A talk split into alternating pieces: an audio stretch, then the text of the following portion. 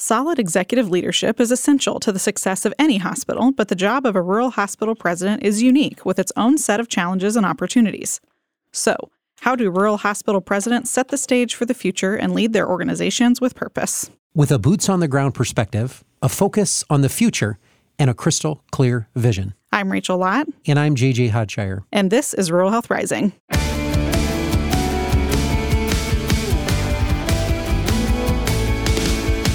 Welcome to episode 120 of Rural Health Rising. I'm JJ Hodshire, President and Chief Executive Officer of Hillsdale Hospital. And I'm Rachel Lott, Chief Communications Officer. So, Rachel, I'm excited. I'm excited for many reasons. Number one, uh, the next guest is someone that I'm getting to know uh, well and uh, becoming a friend of and with. And uh, I think in part because we both took the helm of a ship during life's most difficult challenges for healthcare uh, during COVID. Uh, around that time. And so our guest today is someone uh, who started her journey as CEO. Now, listen, she's got a long history uh, in healthcare, far greater than mine, um, but uh, started at the helm of a ship uh, two and a half years ago, navigating through the pandemic. And now, uh, as we find our post pandemic era, um, we are very excited to have our guest here today with us. That's right. We're talking with someone who is a rural hospital president right here in Michigan. Our guest today is Helen Johnson, president of Sparrow Eaton Hospital. We're going to learn a little bit more about what that means of Sparrow, the brand.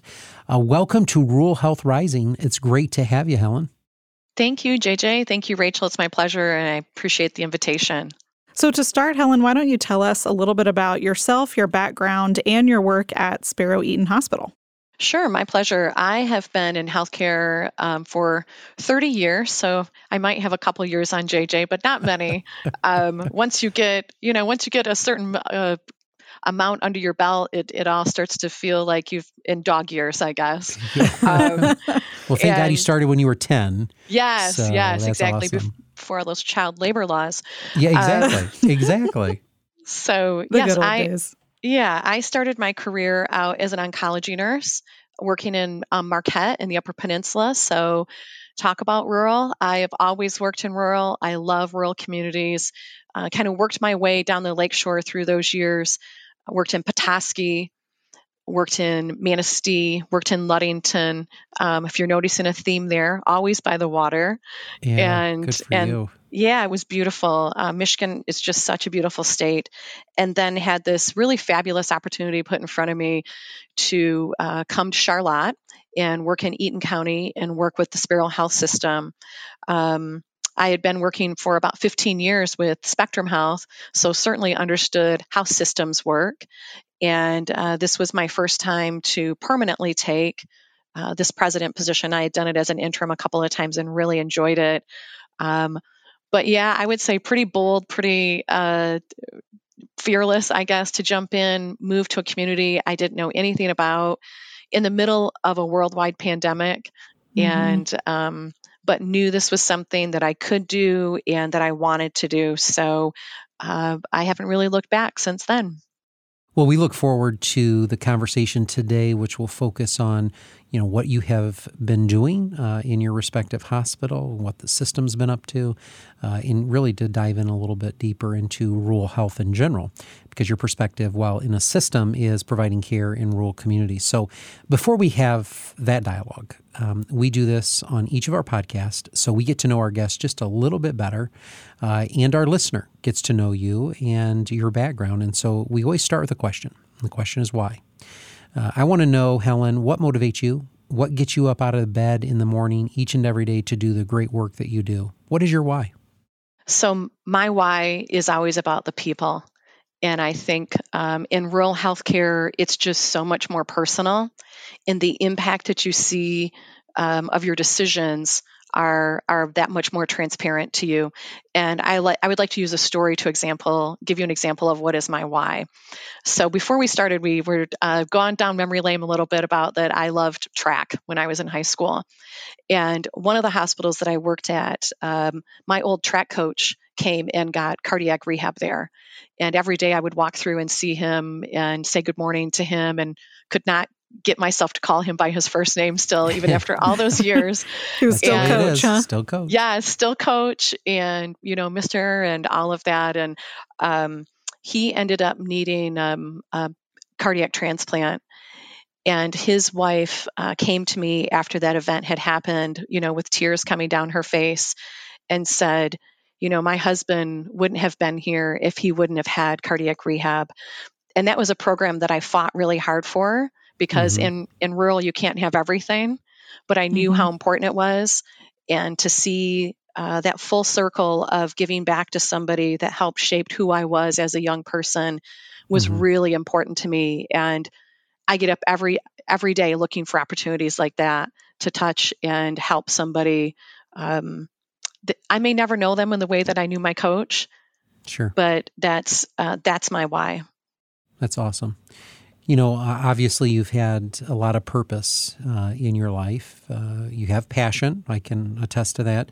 You know, the purpose is certainly the work that you've done from an early age as an oncology nurse, uh, working with that population. And then you made the transition to the Yes. suits, to Yes. the suits, as we're called. so the perspective for you is a little unique because you are, uh, you know, an RN. So it gives you a little bit more of advantage uh, let's say, than those who do not come out of healthcare into the presidency. But you know, you started uh, your early days uh, in your presidency uh, at Sparrow Eaton uh, Hospital in your full time assignment, and I, I want to talk a little bit about the structure of uh, you know what you faced when you accepted this role. So I do believe that Sparrow had just acquired. Am I wrong?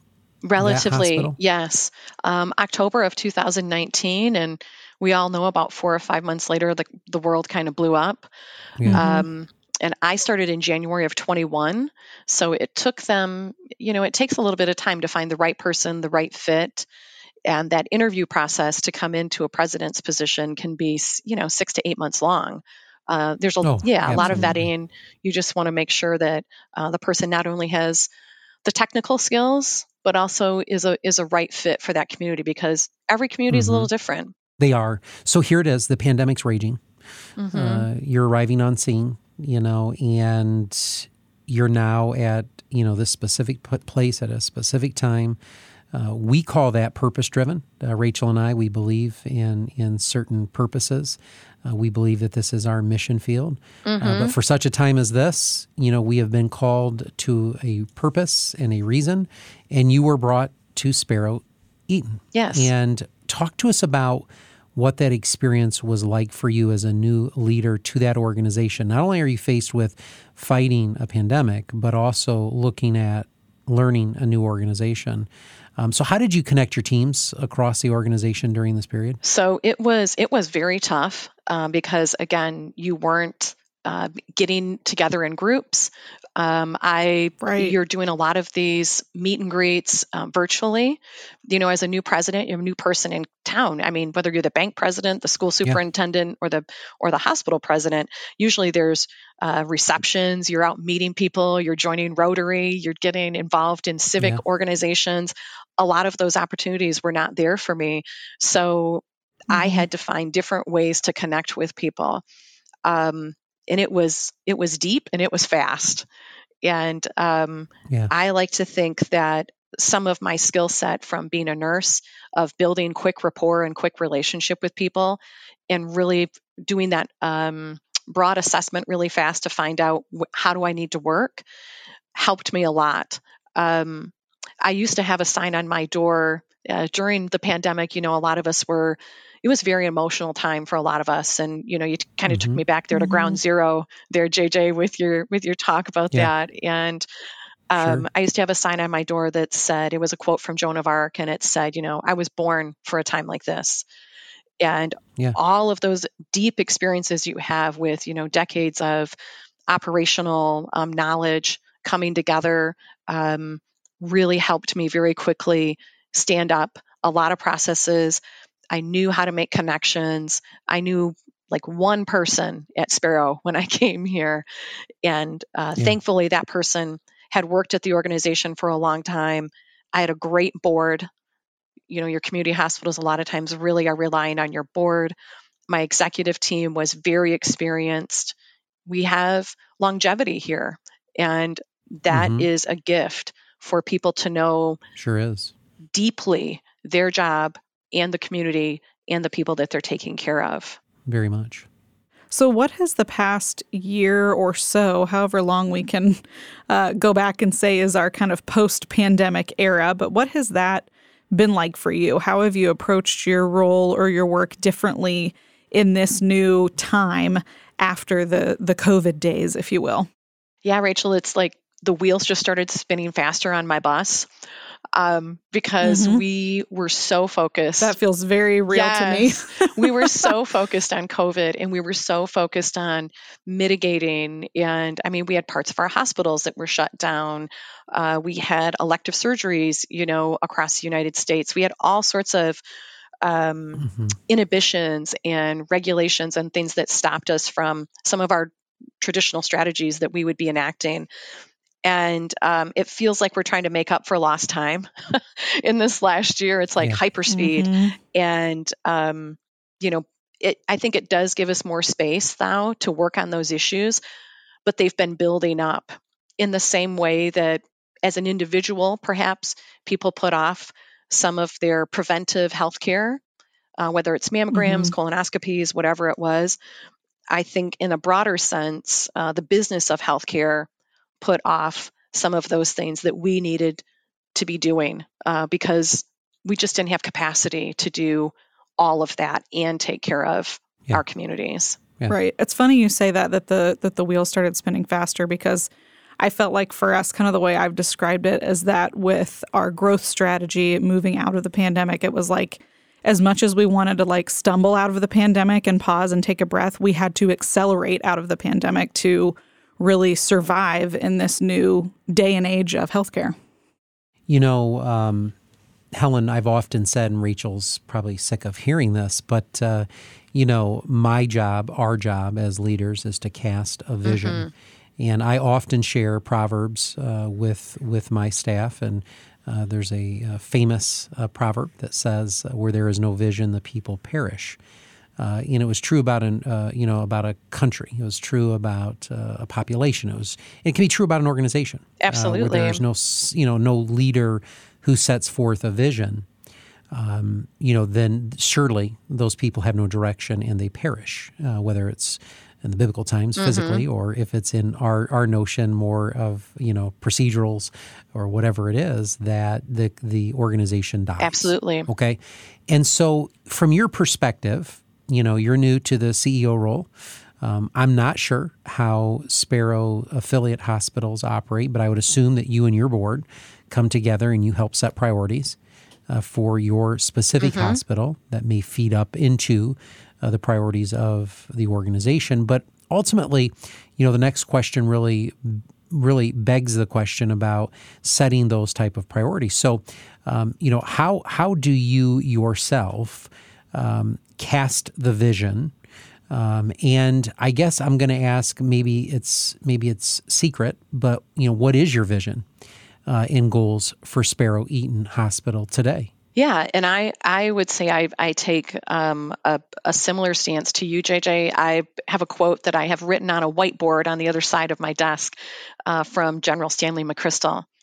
And it says, Great leaders absorb fear and exude hope. People want to follow light, people don't follow fear. People follow the person that Yeah. says, I have a plan and let's go in this direction. Um, Mm, and mhm. and making sure that your staff uh, top to bottom boardroom to bedside understand what that vision is and what their part in it is is very important um, we use strategies process improvement strategies very similar to uh, the cleveland clinic or university of michigan or johns hopkins where you're taking your strategy and cascading it down right to the bedside so that those people that are cleaning those rooms understand I'm helping control infections. I'm helping my patients feel safer. I'm helping increase quality and engagement. Um, the facilities team, the nursing team. I think a lot of times we we focus on our clinical teams and making sure our clinical teams understand protocols and and growth strategies.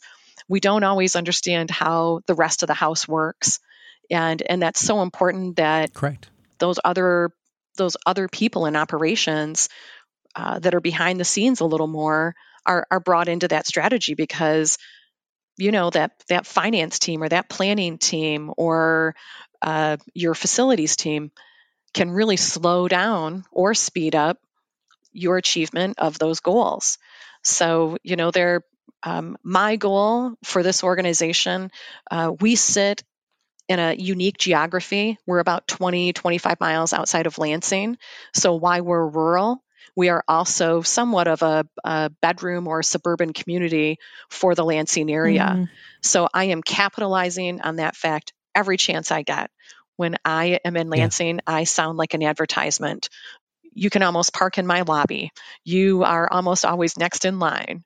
Um, getting yeah. healthcare in a smaller hospital is is different than going to a tertiary quaternary mm-hmm. center.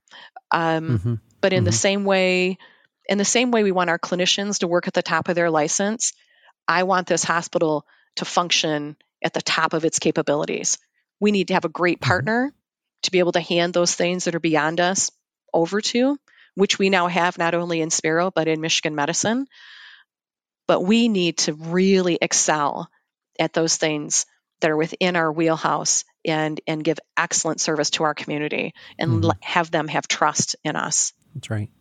So, what about um, the many rural specific challenges facing your organization and your community? How do you overcome those? Yeah, I mean, recruitment is no easier here than it probably is in Hillsdale or in Bad Axe or in Newberry or any of those other places yep. around the state. Yep. Um, our pay structure is very different than our urban counterparts.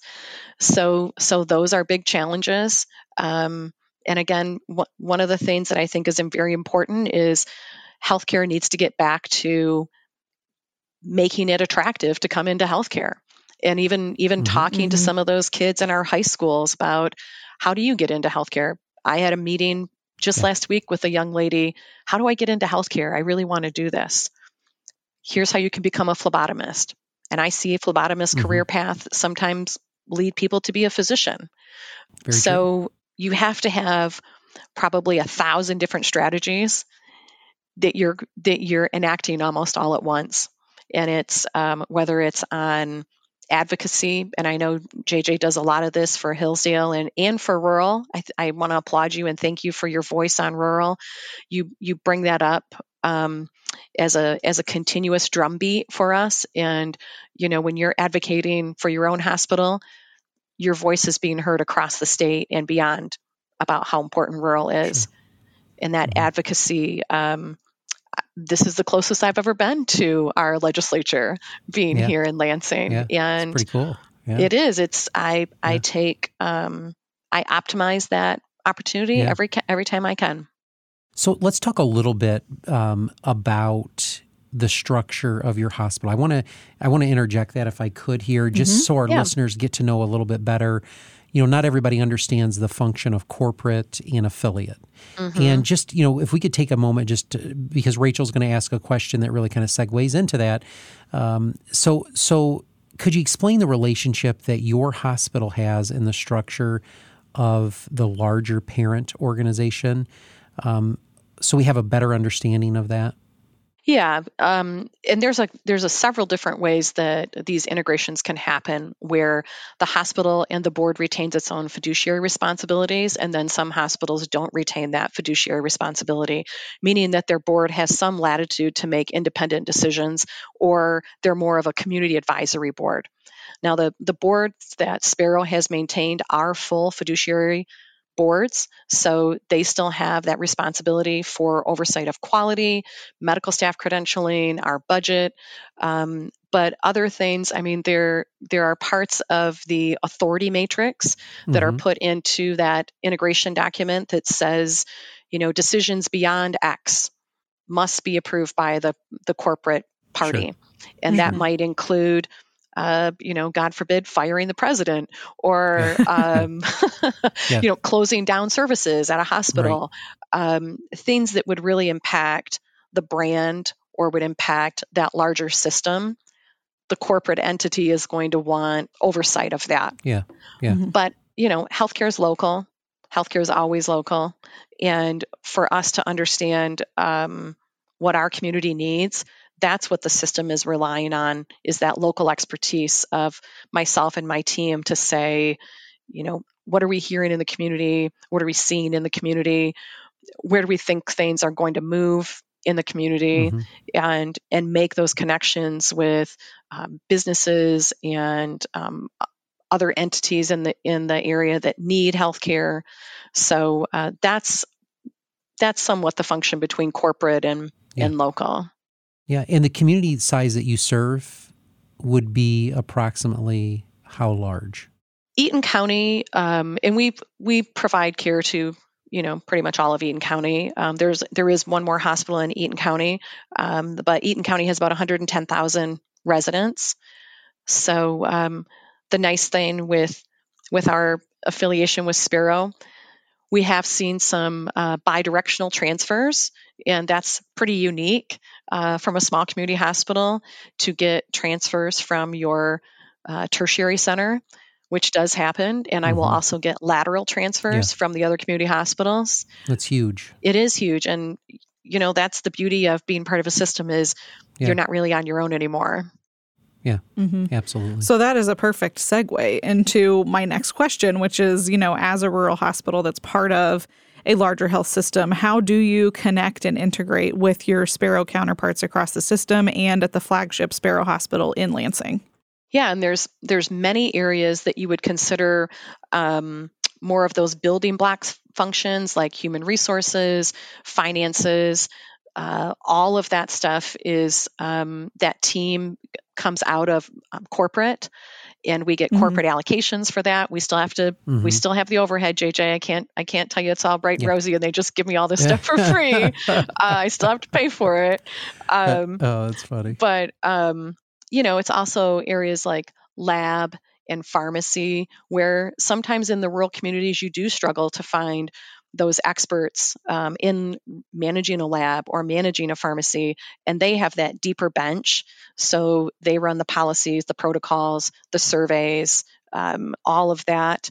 Um, and then we run more of the local, the, the clinical, the nursing departments. And there's just great opportunities to probably matrix more of those and and find more efficiencies and um, being mm-hmm. able to rely on that deep bench is is really, really beneficial. Um, yeah. I've, I've had that happen in other systems where uh, I was the chief operating officer and the interim president at the same time, yeah. and my chief nurse left. And um, I was like, oh God, now I'm a team of one here in this hospital. Yeah. And yeah. the system was actually able to send me um, a chief nurse uh, to work with me on an interim basis. It's incredible. So, it? yeah, it's resources and you can take a take a deep breath, I guess, once you know that yeah. they kind of have your back like that. Yeah. And in recent news, um, there's been a, an affiliation talked about, which I know you can't talk a lot about, but uh, I think it is public yes. knowledge now that April the, 1. Uh, yeah. And so, um, what excites you about that? Well, Wait, first explain what it is for our oh, I'm sorry for our listeners outside of Michigan who don't know what yes, JJ yes. is talking for about. Our listeners outside the state of Michigan, they're probably thinking, "What is this?" Uh, Hillsdale Hospital has purchased Sparrow. No, I'm kidding. Uh, if uh, if Helen, you could explain a little bit about what's happened recently for those, to Rachel's point, who are not from Michigan. Yeah, well, I was just going to break into a chorus of the victors. uh, uh, they know, would get some um, people would get that. Our Buckeye fans uh, yes, would not. They would. still, well, we, we you know we have a thing about Buckeyes. we do, don't um, we? we do. And um, no, uh, University of Michigan acquired uh, Sparrow Health System officially as of April one. So uh, that's very exciting news. We're working to create a you know a larger statewide system of health, really looking at that integrated medical group and um, and also very focused on hiring that you know highest level cadre of health health professionals and and giving them a great system, both academic. Uh, quaternary, tertiary, community hospitals, critical access hospitals, they will really have that full gamut of of different um, care care f- settings mm-hmm. that um, will be part of this, are part of this Michigan uh, Michigan medicine umbrella that stretches from Ann Arbor to Sparrow to Michigan West over in Grand Rapids. So that's that's very exciting. I got to put the Michigan flag up the oh, nice. up the flagpole. Um, nice. Both my kids are Michigan grads, so that was a oh, proud moment great. for me. Congratulations! Thank yeah. you. Well, it's certainly going to be um, you know opportunities for you and uh, to let your light shine. Uh, and to be part of a bigger system. So, congrats to you and, Thank you. and best wishes in that integration. It's always a challenge, that's for sure.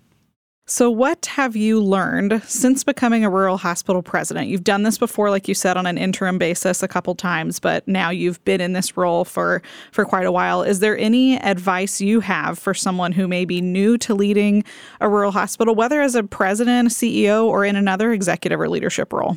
Exactly. I think the the C suite, you know, as we call it, gives you just a, a great platform to uh, reach out, connect with your community, figure out um, what they need from us, and then I, I, I would be remiss if I did not give a plug to uh, succession planning and and lifting up that next generation of leaders.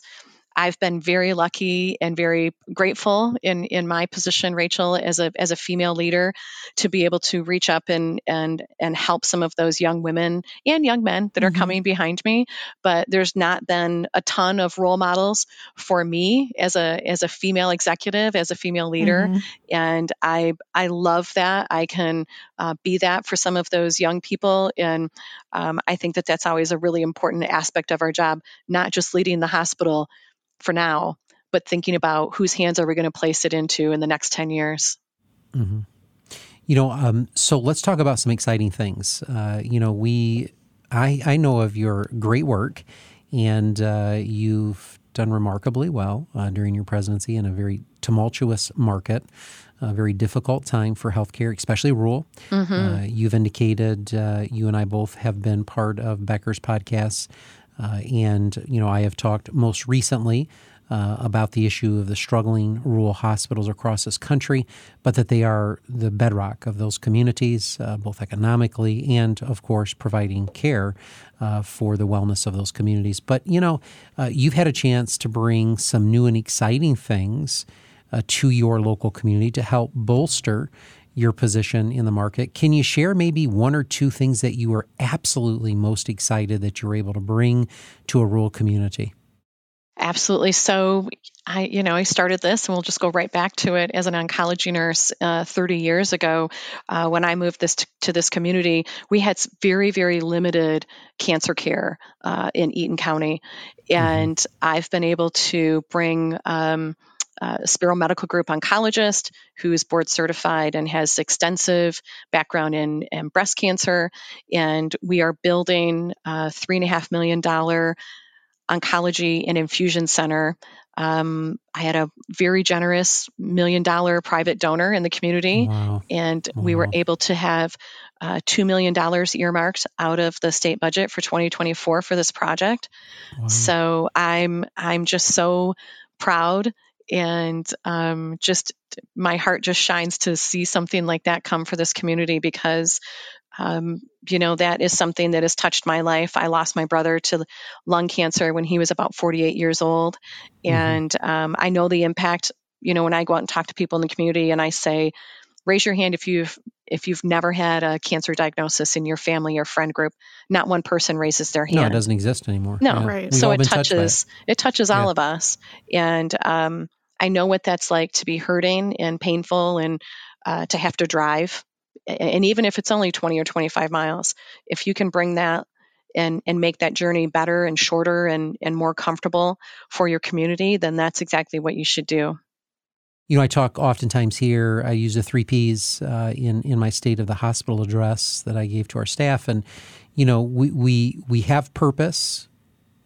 We certainly do. We can mm-hmm. see it. We have passion, generally speaking, the hard work of of our staff, um, and the third P that you know it's very difficult is putting all that into practice um, because we just we're so consumed by the day to day operations, and so you know watching you put your passion into practice uh, and seeing that in, in our rural communities makes such a difference. We were able recently to bring infusion services here. Uh, we're partnering with uh, a larger facility for cancer services. Uh, and to your point, you know, it's it's many times born out of our own conflicts and family struggles that we see a purpose mm-hmm. for creating a program. And um, my sister recently passed of cancer young. My mother passed of cancer recently. Uh, it devastates us. And, you know, if there's one thing that we can do is to create a legacy uh, that the care that our loved ones would receive can be local.